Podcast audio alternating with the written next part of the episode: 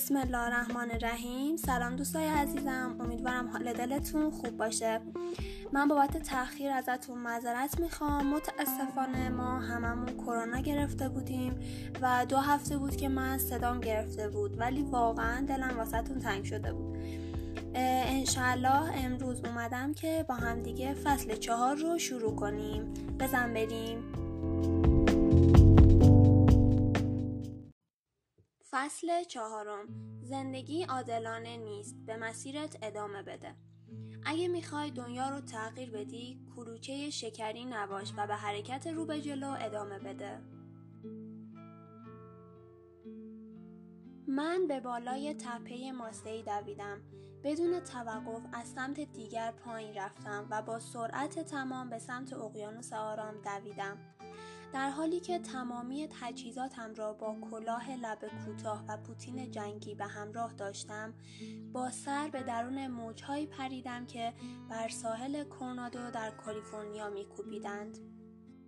در حالی که خیس آب بودم مربی را دیدم که روی تپه ماسه ایستاده است. با دستهایی گره کرده و نگاهی نافذ که از میان قبار صبحگاهی مشخص بود.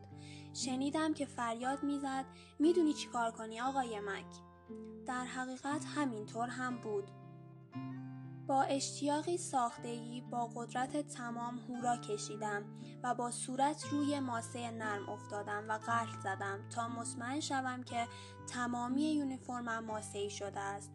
سپس برای پایان کار مقداری ماسه به هوا پاشیدم تا از ورود ماسه به تمامی بخش های لباسم اطمینان پیدا کنم. حقیقت این بود که در زمان انجام تمرین صبحگاهی در قوانین تمرینی یگان ویژه تخلف کرده بودم. مجازات من پرش به درون منطقه موج سواری، زدن در ماسه و تبدیل خودم به یک کلوچه شکری بود. در تمامی تمرین های یگان ویژه نیروی دریایی هیچ چیزی راحت تر از تبدیل شدن به یک کلوچه شکری نبود. کارهای دردناک و طاقت فرسای زیادی وجود داشت ولی تبدیل شدن به یک کلوچه شکری آزمایشی برای صبر و اراده شما بود. نه به این دلیل که باقی روز را باید با وجود ماسه روی بدن زیر بازوها و بین پاهایتان سر می کردید بلکه به این دلیل که این عمل کاملا بدون تبعیض بود. هیچ استدلالی وجود نداشت. شما به خواست مربی به یک کلوچه شکری تبدیل می شدید. برای بسیاری از کارآموزان پذیرش این امر دشوار بود. افرادی که برای بهترین بودن تلاش می کردند انتظار داشتند تا برای عملکرد درخشان خود تشویق شوند. گاهی اوقات این گونه بود و گاهی نه. گاهی اوقات تنها پاداشی که برای تمامی تلاشهایشان می گرفتند بدن خیس و ماسه‌ای بود. با فرض اینکه بدنم کاملا از ماسه پر شده بود به سمت مربی رفتم و خبردار ایستادم. فیلیپ المارتین که دوستانش او را موکی صدا می زدند کسی بود که با دقت مرا نگاه می کرد تا ببیند آیا استانداردهایش در تبدیل شدن به کلوچه شکری را برآورده کرده هم یا نه.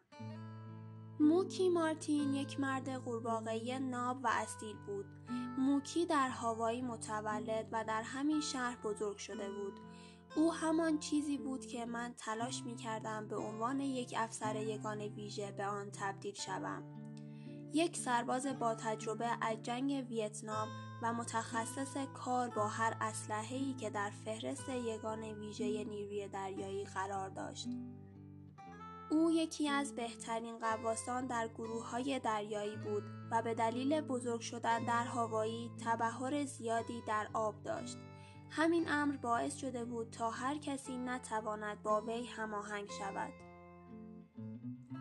مارتین با صدای آرام ولی پرسشگرانه گفت آقای مک اصلا می‌دونی چرا امروز صبح به کلوچه شکری تبدیل شدی؟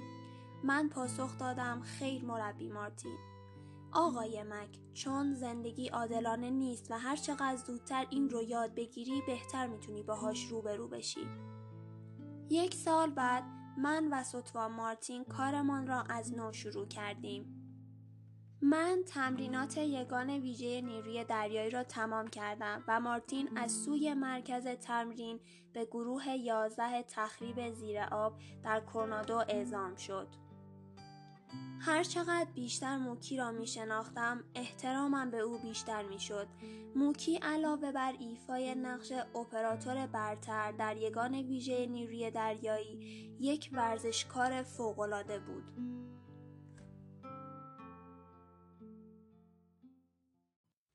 در اوایل دهه 1980 مارتین در آستانه حضور در مسابقات سگانه قرار داشت. او سبک شنای زیبا و خاصی در زیر آبهای آزاد داشت. بدن و پایین تنش قدرتمند بود و در مسافتهای طولانی بدون خستگی شنا می کرد. ولی مهارت اصلی او دوچرخه سواری بود.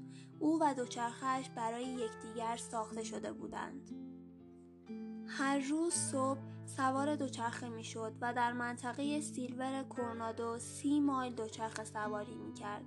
منطقه مسطحی برای دوچرخه سواری وجود داشت که موازی با اقیانوس آرام ساخته شده بود. این جاده از شهر کورنادو تا شهر امپریال بیچ ادامه داشت.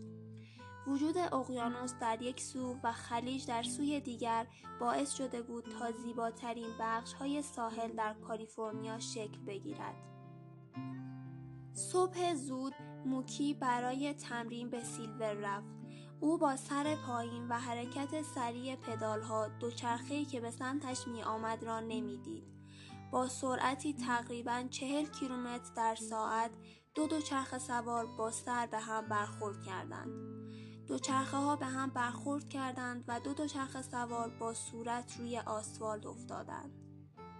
یکی از آنها در خاک قلب زد و پایش آسیب دید ضربه که به وی وارد شده بود چندان جدی نبود. موکی روی زمین باقی مانده بود و حرکتی نمی کرد.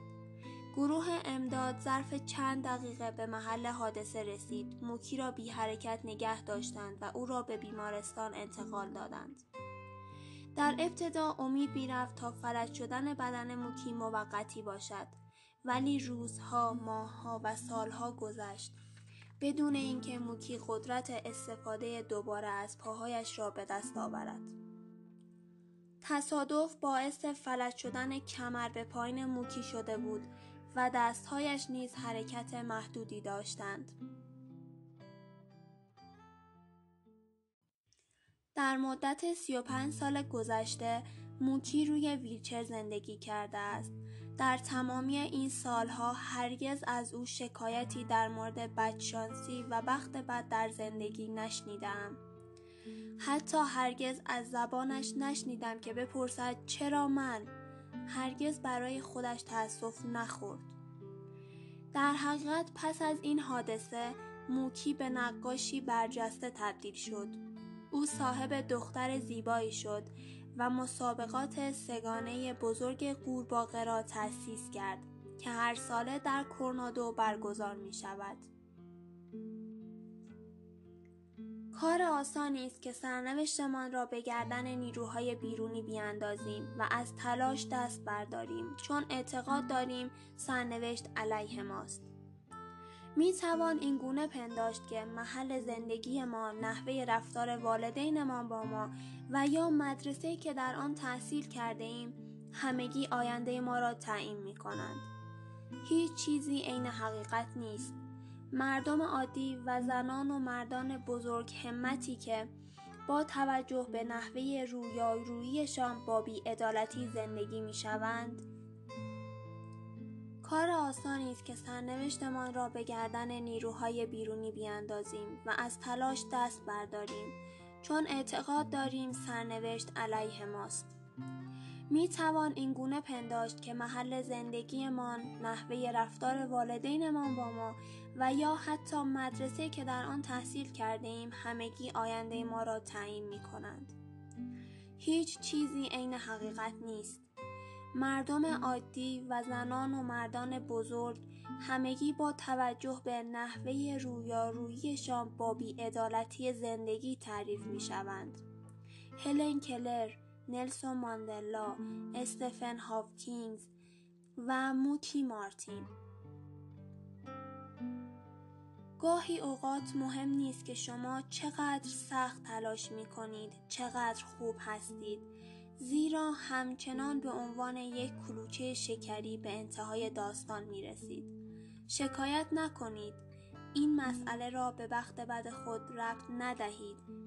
بیستید و به آینده نگاه کنید و به جلو پیش بروید.